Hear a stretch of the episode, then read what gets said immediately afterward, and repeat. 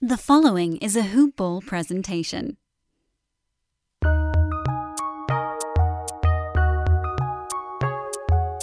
Welcome to the Fantasy NBA Today podcast.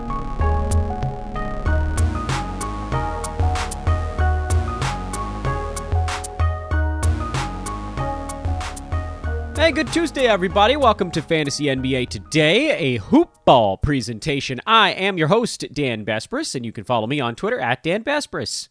That's easy enough, isn't it? D A N B E S B R I S, D A N B E S B R I S. The number of recruits have slowed here slightly, so I'll give you a couple of days off the recruiting pitch today, and I'll throw something else in your face at some point during the podcast. I haven't decided exactly what it's going to be, but I'll ask you for something because that's you know, that's the give and take.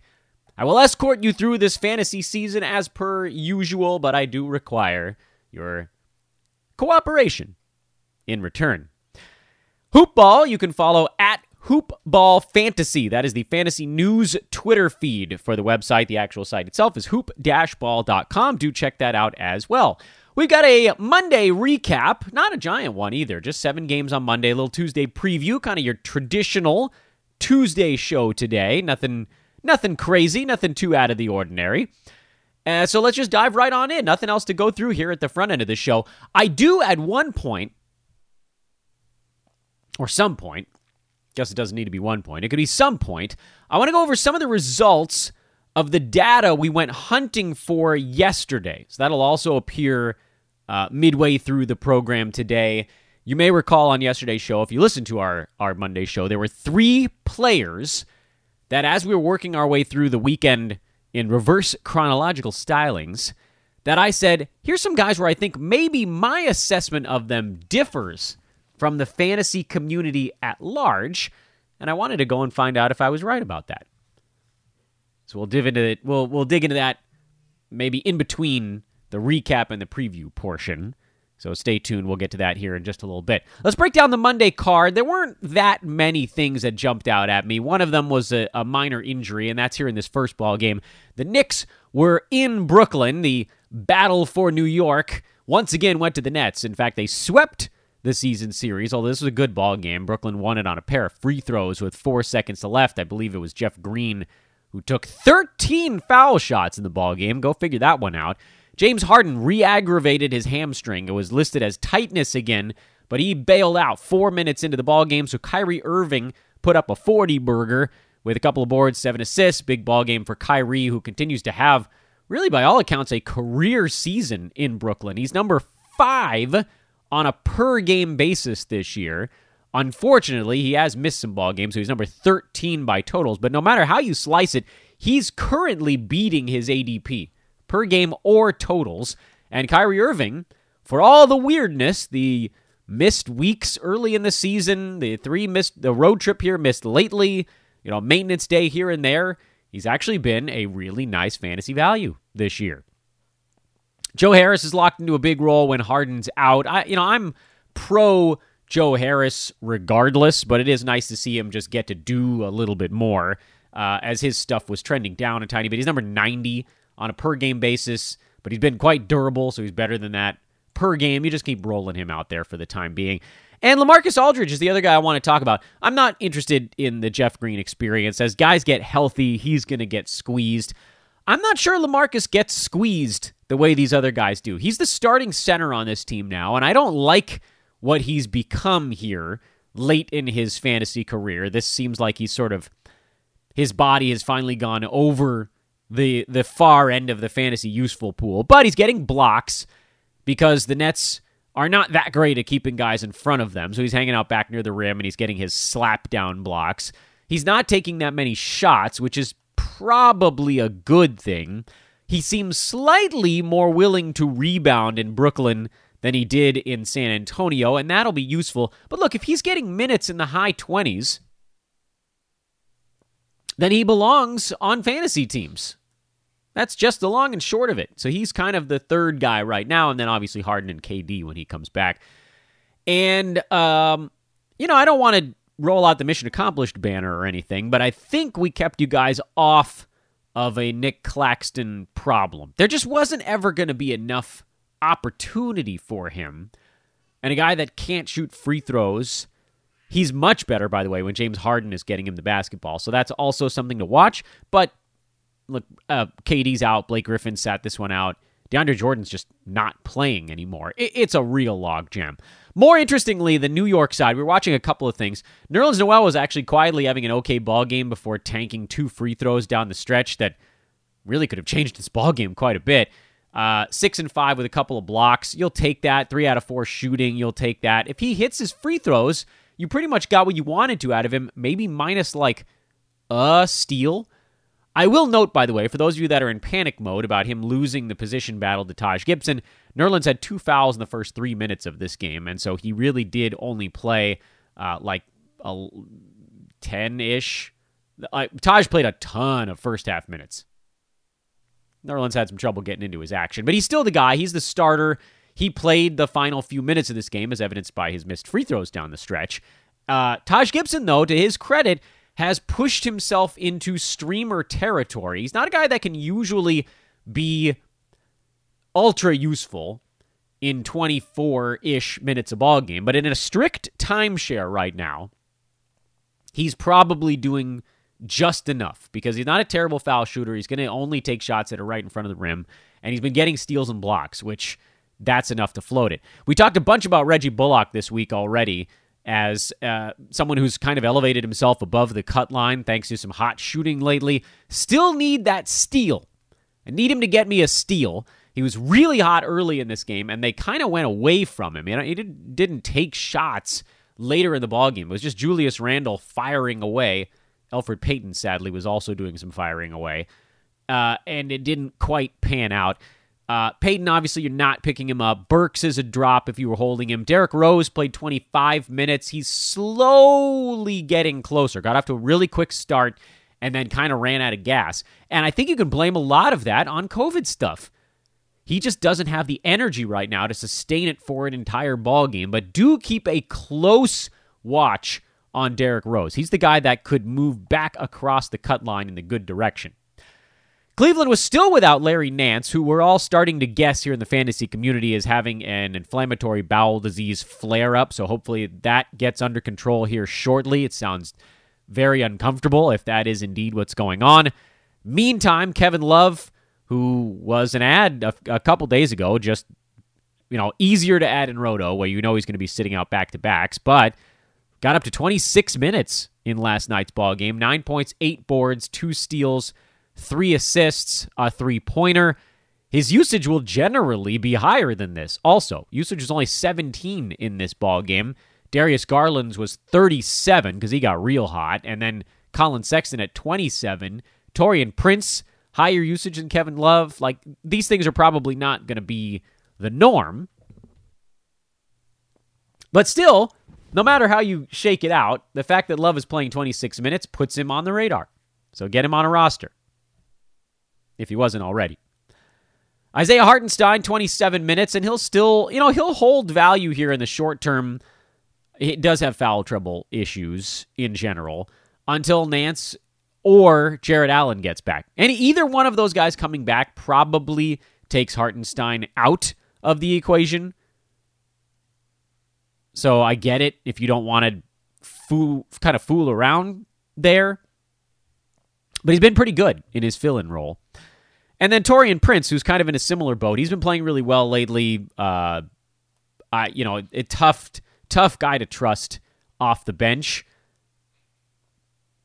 But there, there have been times. I mean, a couple of years ago, he was a guy that we were targeting for a potential role increase that just sort of never happened. And I do wonder if on a team this bad, if he can't kind of assert himself in a way that he couldn't when there were good players around him.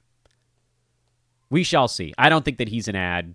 I don't think you need to move on that anytime soon, really. I, I mean, if you get him on a back to back, maybe, but he might sit out one half of the back to back. So I not a guy that I'm targeting. Spurs are a real mess these days. DeJounte Murray sat this one out.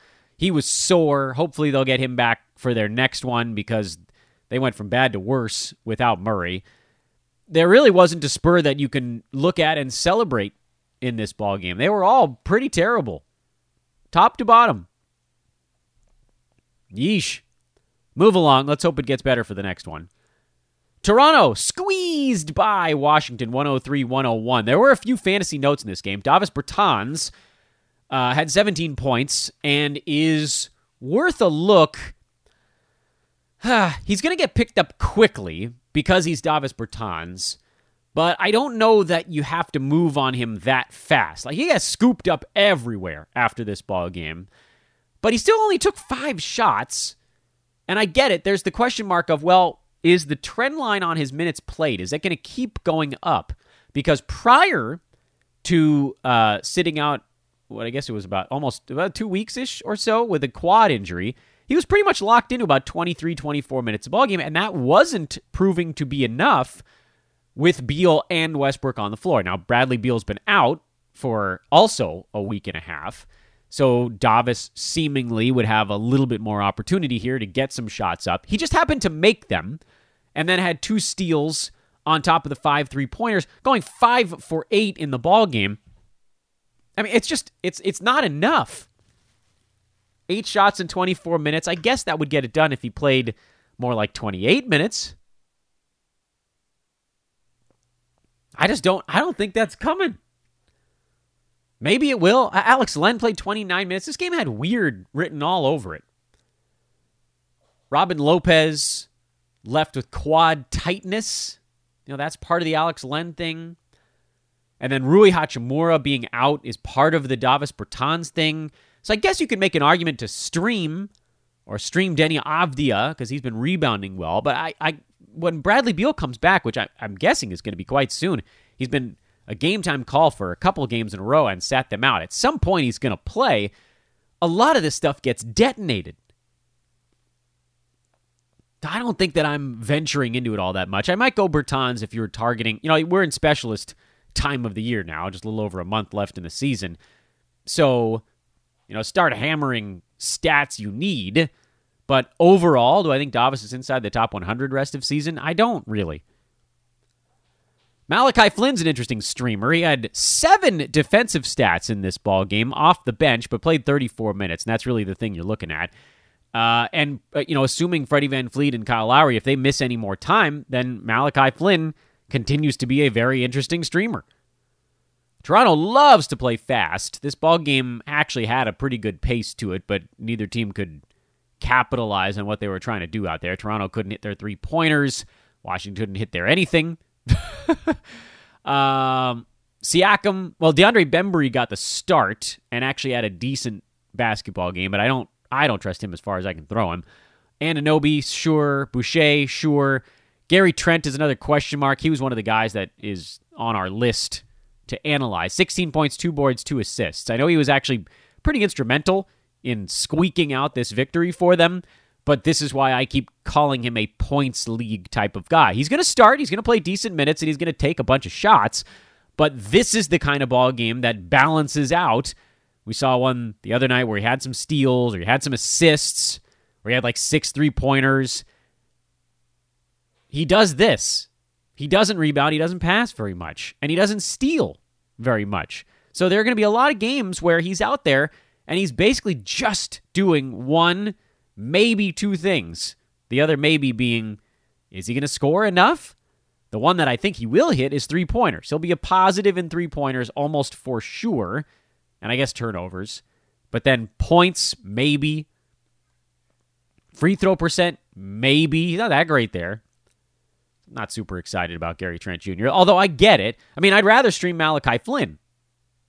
Best a better fantasy game, even if his role is less secure as guys come back for Toronto. Sacramento with an ugly loss on the road in Minnesota, who got D'Angelo Russell back. He played 24 minutes in his return and had 25 points on a team leading 19 shots and a 41 usage rate. D'Lo was not shy, making up for lost time. And, you know, honestly, that would normally be a terrible thing. If he came into a even a, a mildly contending club and did what he did last night, I would call that a huge negative.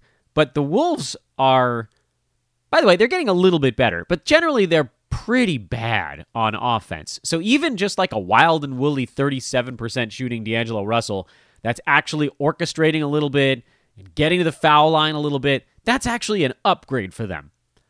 So this is a, a rare scenario where I don't want to fade an offensive talent coming back because Minnesota's been so bad on offense that really anything helps them there, even a, a rusty, disjointed point guard. This is likely the beginning of the end for Ricky Rubio, who did still play 27 minutes last night. Uh, they they're willing to run D'Angelo Russell off ball a little bit, which is fine. He's a better scorer than he is a passer. But I just I can't imagine that Rubio is going to have enough left to do besides be the guy bringing the ball into the front court. If you're punting a scoring category, you could probably stick with Rubio a little bit longer, but most of us, you know, I have one team that is, but most of my teams are not. So we'll speak of him as though we're a normal team. What's normal, I guess. Jaden McDaniels had foul trouble again, which is a shame.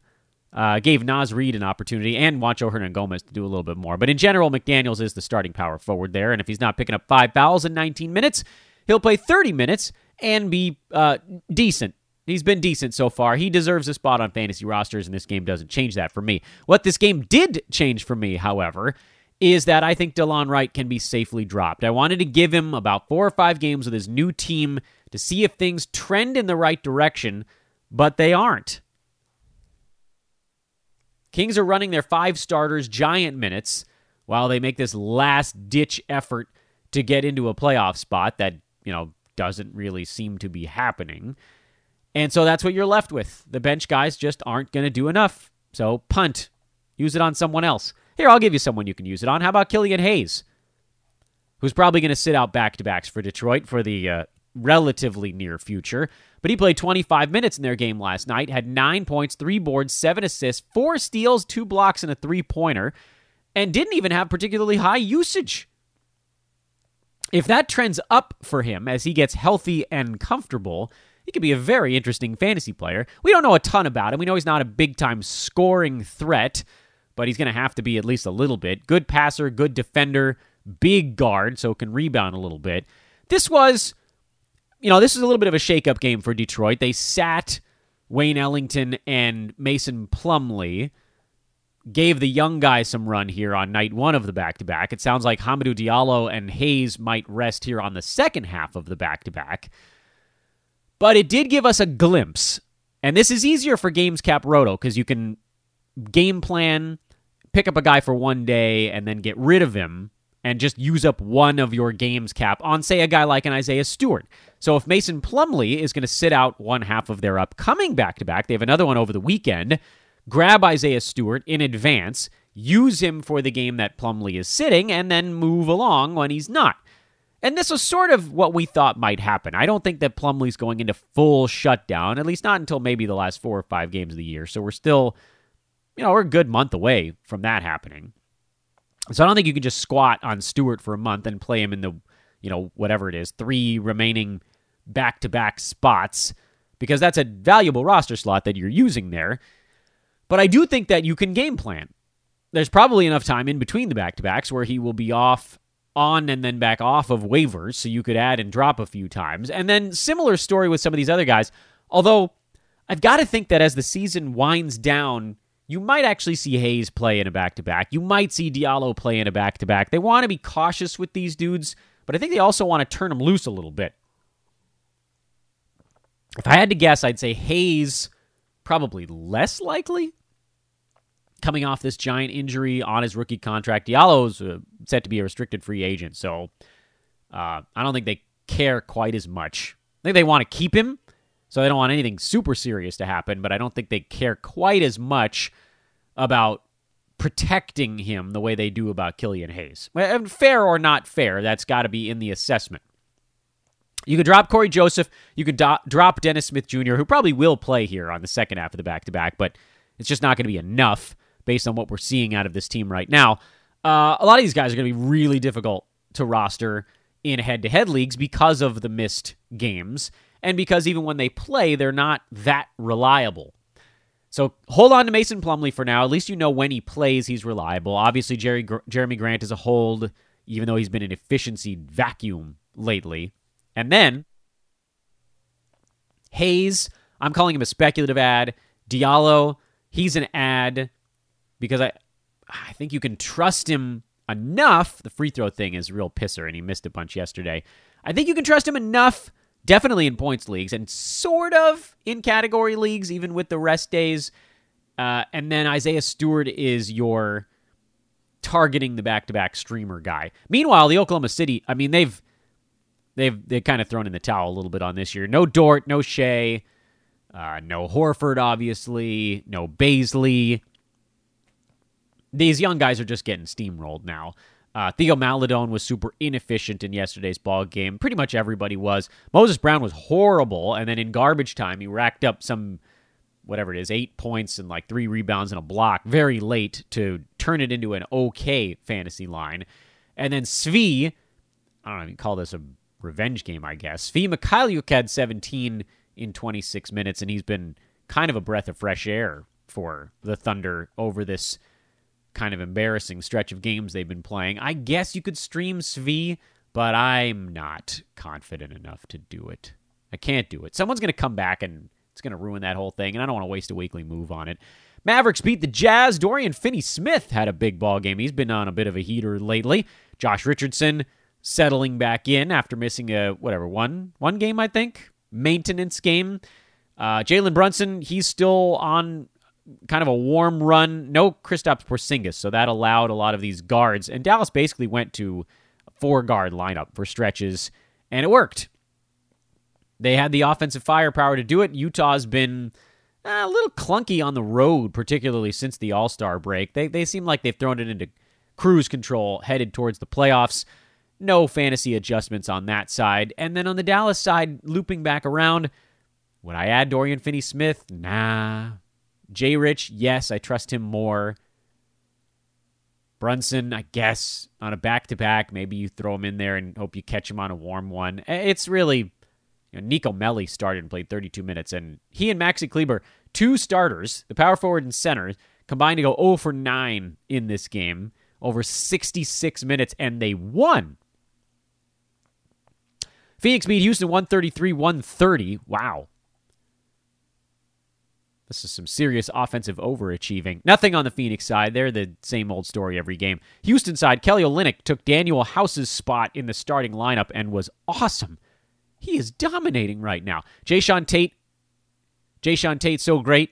Kevin Porter Jr. looked good here, although I think they expect to have John Wall back for their next one. So that'll move Porter back off ball, and he's just not as fantasy friendly there. And then Christian Wood had 23 points, but only three rebounds as he looks to be kind of throwing his brain into autopilot here down the stretch, signing up. I don't think he signed up for a team that was going to be this bad. And so they got to get him up and over that mental hump but he'll be fine.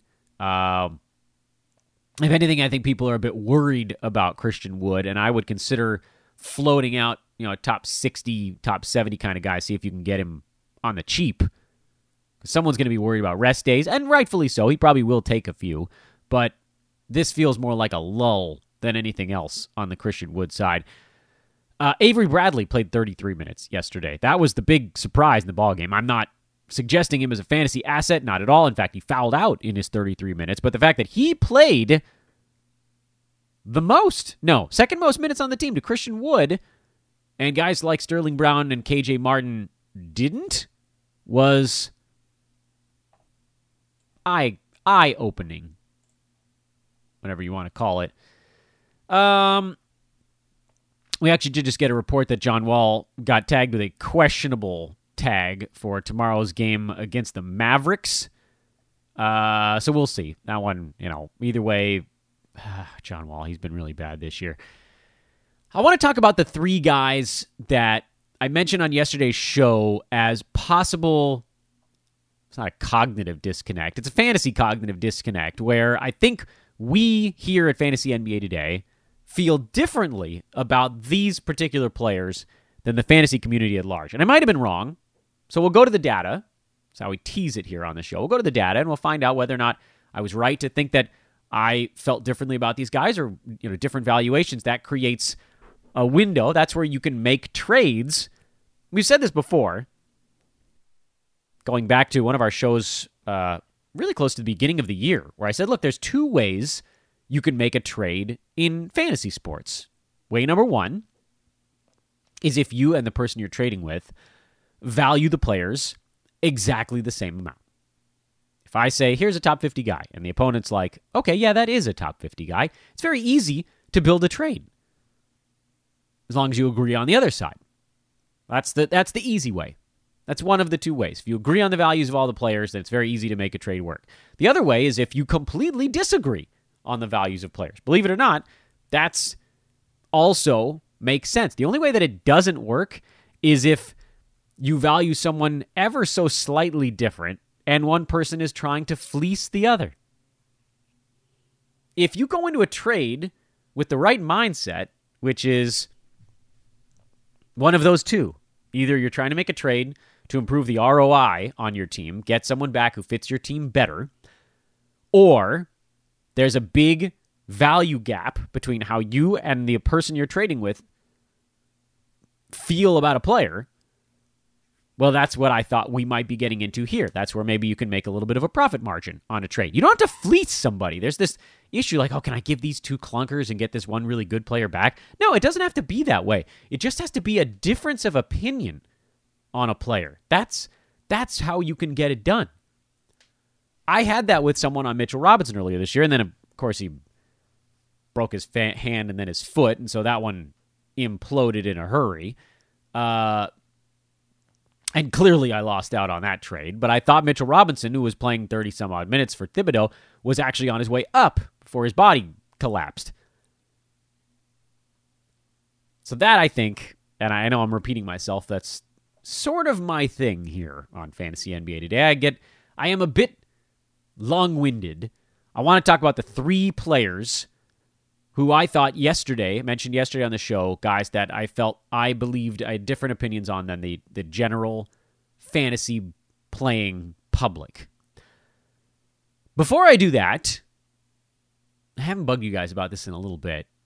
Um, please do rate and review the podcast. Many of you did it for our contest a couple weeks ago, but um, I'm guessing a few of you are probably newer listeners. That'd be awesome if you are please do take a minute to drop a five star review on the show over in the podcast app or on iTunes. Search for Fantasy NBA Today. Click on the show title, not one of the episode names. Click on the show title box.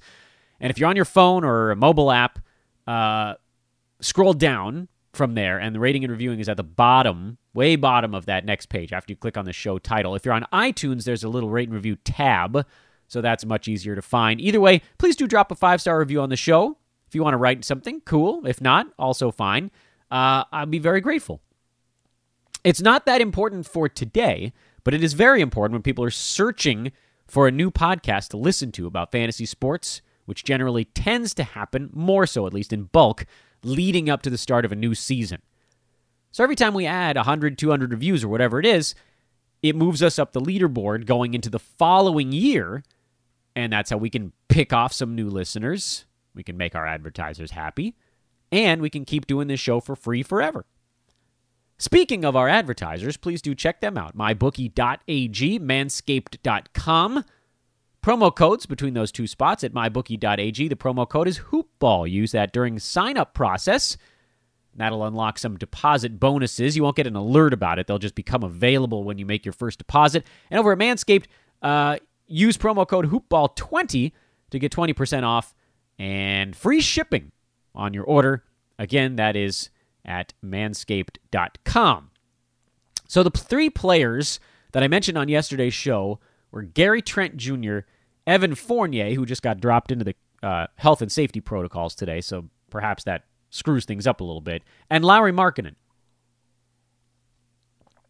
I'm not working through them in any particular order, but I made a poll for each of these guys to say Okay, general public, what do you guys think these players' rest of season ranking looks like?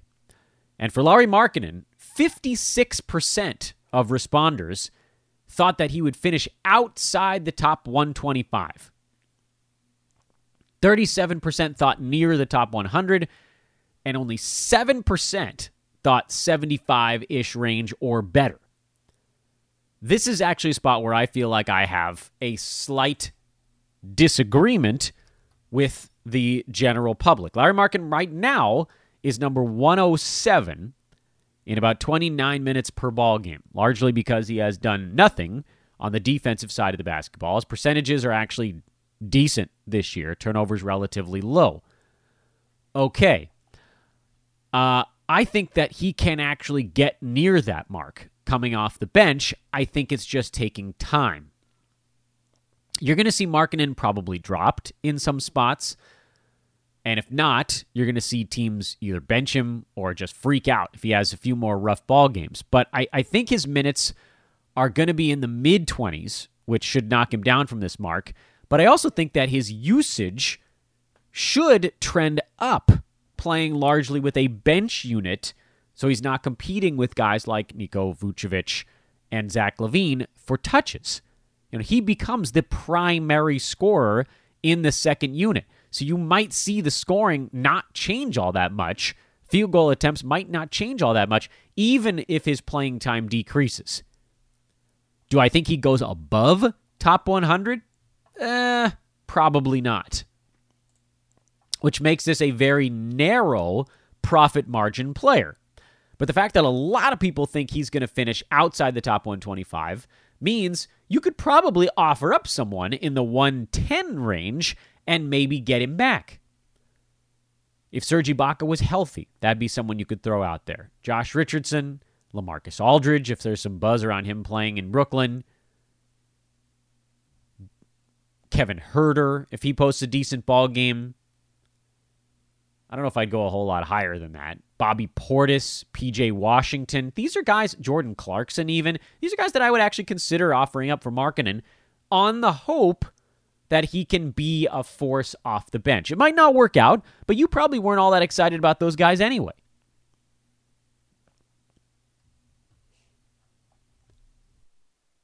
Next player on our chart was Evan Fournier, and I gave people similar options. They are a little bit, oddly enough, more bullish on Fournier than on uh, Lauri Markkanen. 7%, just like before, I thought he would finish top 70 or around 70 or better, 32% around the edge of the top 100, 43% around 125, and then 18% thought outside the top 150. This actually runs relatively tight to what I was thinking on Fournier, which is he'll take a hit. He was going to be, if he was healthy this year in Orlando, he probably would have been in that 80 range. Uh, he probably takes a hit into the 110 to 140 window. So he, the world actually values Evan Fournier the same as I do. So there's no disconnect on that one. I don't think there's a trade to be made there. And finally, Gary Trent Jr. Uh, the numbers on him 37%, only 37% said outside the top 100. 40% said between 80 and 100. 18% said between 60 and 80, and 5% said better than the top 60. Here's the beauty part there's no wrong answer to these polls because they are really about gauging public opinion on a player. I am lower on Gary Trent Jr. than the public opinion. Safe to say. I'm ever so slightly higher on Lauri Markkanen, almost right in lockstep on Evan Fournier, and I am lower on Gary Trent Jr. I'm in that 37% that thinks he finishes outside the top 100 in nine category leagues because of categorical limitations. The fact that 23% of people think top 80 or better means that if you picked up Gary Trent, there are 23% of GMs out there that you could offer him up and ask for hell, you don't even have to shoot that high. I mean, these are people that think 80 top 80 or better. Uh, 63% of people polled thought inside the top 100. Look at some of the names of guys in the top 100. Brandon Clarke at 92. People have probably been kind of frustrated with him this year. You might be able to get Brandon Clarke for Gary Trent pickup. Joe Harris, Joe Ingles. I'm I'm not even inside the top 80 yet, guys. I'm in the I'm actually in the high 80s right now. By the way, did you guys know Danny Green was number 82? Surprised the hell out of me when I saw that earlier today. Um, I don't think you're going to be able to get Hield or LeVert because those guys score more. But if you're targeting guys that don't score all that much, Brook Lopez at 85. Maybe someone, I mean, 5% of people thought inside the top 60, maybe you could go get Marcus Smart, Thad Young, TJ McConnell at 79 on the year. I mean, we're talking about proven assets for Gary Trent, who we've seen doesn't really do stuff besides score. And right now, it's your perfect opportunity because a lot of folks are going to forget that Kyle Lowry's out, or they're going to forget that Freddie VanVleet was out because Trent was starting anyway. So there's this this piece of the brain that doesn't make the link there, and it, and it happens to all of us. It happens to me as well. Uh, when you look at a guy and you're like, oh well, look, he was starting before they went out, he's starting after they went out, so you know, didn't really change. Yeah, it did. It changed his job. It changed his job from lone gunner, lone gunner, firing shots, to be a part of an offense, maybe even help orchestrate. Technically, he was the starting point guard for that team yesterday, and he had two assists. So, hell yeah. There's even though I'm not that high on Gary Trent, I picked him up in a couple of spots specifically for this reason. To look at what people think of him and then I mean, really, like if I can move him for someone between 80 and 100, I almost definitely do it. I can count the number of people in, out of that 20. I could list off the people in that 20 I just range I just made between 80 and 100, which I guess is 21 names if you include both ends, uh, that I wouldn't, would not take back for Gary Trent Jr. The list of people on that group are obviously Thomas Bryant, because he's out for the year. Um, Nick Batum, because he's trending down. Justin Holiday, because he's been trending down. Uh, Fournier, who I think works now outside of the Gary Trent window. I think he's he finishes behind him by a little bit. Uh, Delon Wright, who's also been trending down. So that's pretty much it. Between 80 and 100, those are basically the only names I wouldn't take back. Also, by the way, did you guys know Ben Simmons is ranked 95th? I honestly had no idea. I thought he was in the 60s. Yeesh. That's a rough one. And it's not just the free throw shooting. They're just a different offense this year. All the good things that are happened for Tobias Harris, the exact opposite stuff has happened uh, for poor Ben Simmons. So uh, that to me was interesting. And I don't know how many of you guys still have trade deadlines outside of where we are right now. I hope that you do. I think it's fun to set it like almost right before your playoffs start or you know about a month before the end of the season. But that to me was illuminating because now we figured out hey, look, there's a there's a profit margin. Gary Trent may be more than the other guys that we just talked about. Let's break down the uh, Tuesday card. Remember what day of the week it was. We've got an eight gamer tonight. Chicago is at Indiana. Chicago, as we mentioned during our, our recap portion, they're getting close. Oh, excuse me, that was a that was a different show. Uh, didn't mention during the recap portion. Uh, they're getting there. Zach, Thad, Vooch. Those are your obvious holds right now, your obvious go guys. Uh, sounds like Coby White might be back out of health and safety protocols. He was questionable and then he got upgraded to probable or he missed one. So it's not entirely clear what happened there. Maybe an exposure that didn't turn out to be an exposure, but he hasn't been very good anyway. But watch Lauri Markkanen. As this team settles in, he's going to do more. Question, of course, is how much more? On the Indiana side, you're watching Brogdon and Sabonis, really, if those guys play or not. I'm not confident enough to stream replacements other than knowing, look, TJ McConnell, you were starting anyway, and he would just get a fat boost if Brogdon sat this one out. Philadelphia should have Embiid back, so they become very easy to handicap. Boston without Evan Fournier, still pretty damn easy to handicap. Lakers, uh, Andre Drummond may get into this ball game, at which point you wonder really what does that team look like with Drummond playing big center minutes? Does he just blow up the entire fantasy operation? Montrezl Harrell had been putting up okay numbers lately. He's a top 100 type of guy. Dennis Schroeder had been better lately. Kuz had been a little better lately.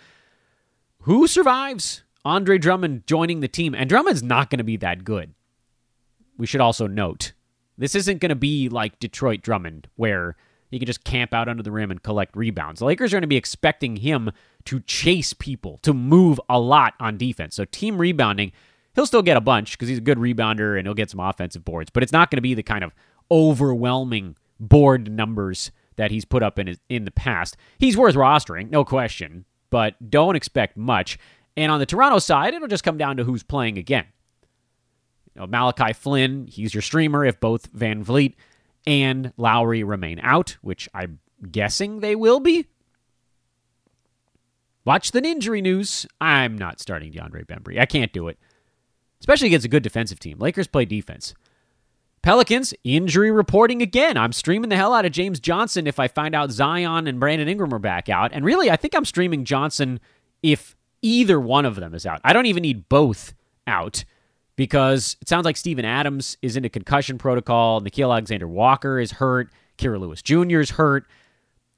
I think James Johnson has a role provided one of the two Zion Ingram pair is out. If they're both back, that might make me nervous because they might run Willy Hernangomez at the five. Really, I, mean, I guess it'll come down to the starting lineup. The more I think about it, who cares who's in and out? If James Johnson starts, you start him.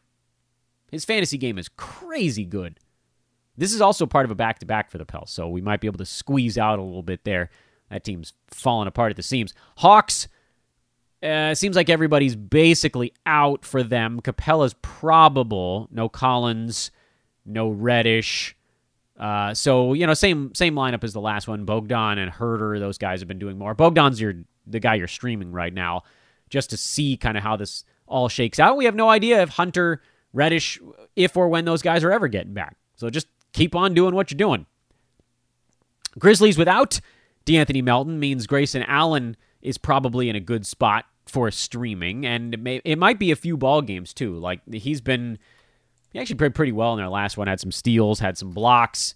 He'll get some shots up here without Melton breathing down his neck. He'll probably play, I would think, 29 to 32 minutes in the ball game, and he'll get you some three pointers and some steals for the most part. But you know, fantasy wise, he has not actually been that terrible when he's been given the minutes. And you just kind of have to look and, and check out minutes per game because he pretty consistently gets himself hurt. Grayson Allen, uh, wildly under rostered, decent fantasy player right now. So throw, throw him on the radar. Uh, this is actually the front end of a Memphis back to back. So an opportunity to steal a few. They've got four games between now and the end of the week. Uh, pretty good scheduling spot for them. And, you know, Allen's the starter when uh, even when Melton's healthy. But here, there just sort of isn't anybody coming for those minutes. I know I had to flip that one on its head, but whatever. That's how we are now. Miami working in Victor Oladipo, not a whole lot to monitor there. Detroit seems like most of the guys are going to be back and playing, but then does that mean Killian Hayes uh, and Hamidou Diallo are out for this one, so just more data to collect. I'd be very careful with who you're streaming on the Detroit side. They're liable to get their butts handed to them by the Nuggets, who recently became a team we don't need to handicap anymore. The Bucks are also a team we don't really need to handicap. The Warriors, also a team we don't really need to handicap. The Blazers, uh, Jusuf Nurkic likely to miss this ball game with a new injury that cropped up, which means Enes Kanter is back, baby. He's ready to roll. And then on the Clippers side, uh, I think you pretty much pared this thing down to four guys. You can consider the two superstars. Ivica Zubac here has been very good. They signed DeMarcus Cousins, but I don't worry about that really impacting things very much. And then Marcus Morris has been pretty good lately as well. Okay, let's get you going. That was fun. I like digging into some of that data. Uh, looking at again, and and that's something we'll do as we work our way through. I just I didn't see anyone, you know, maybe LaMarcus Aldridge, Kevin Love, Davis Bertans. Those are the guys where maybe I could see a slight disagreement between how we evaluate them and how the general public does. But I think for the most part, like people are slightly optimistic on LaMarcus Aldridge and Kevin Love, there's there's going to be a, a, trepidation because of injury. So we all probably agree there. Bertans might be the one. So maybe we'll do a little Bertans research today. This is good stuff. I think this is important. I think we'll do more of this really leading into next season when the trade deadline is not coming up on you guys so quick. But uh, we'll we'll demo that a little bit now. That was fun for me yesterday. Hopefully you guys enjoyed that as well. Uh, once again, please do rate and review the podcast please do. And I know I said one was going to do the recruiting thing, but uh, we really are hunting for DFS contributors' opportunity to sort of expand that division. It's a quick pipeline. Uh, hit me up at Dan Besbris on Twitter, D A N B E S B R I S, or email teamhoopball at hoop-ball.com. I said I was going to try to ram something down your throat today. I kind of forgot to do it. Please do check out the Hoopball Fantasy Pass. You're coming up on your playoffs. You could really just spend $4.99 to get a month of Fantasy Pass and access to our pros in the Hoopball Discord all the time. And like honestly, to me, this feels like a really good investment. Wait like one week. Eh. eh just do it now, man. Get a fantasy pass now. And then you can just bug me and the Hoopball pros as you make all of your decisions leading into your playoffs. You got this far. Let us get you over the hurdle. I don't know what you have three, four, five, six hundred bucks maybe on the line. You could probably spend five to help a pro get you through it have a pro help get you through it. Might have been a better way to say that. Okay, again, Dan Besbris, Fantasy NBA Today, Hoopball. You guys know the drill. Go get a fantasy pass. Get into our Discord, people. I don't know how you guys, many of you are subscribers that are not using Discord access to the pros, and you, you ought to be. We'll talk more about that in tomorrow's show. Then I guess that'll be that for real this time. Have a great Tuesday, everybody. We'll talk to you Wednesday morning. So long.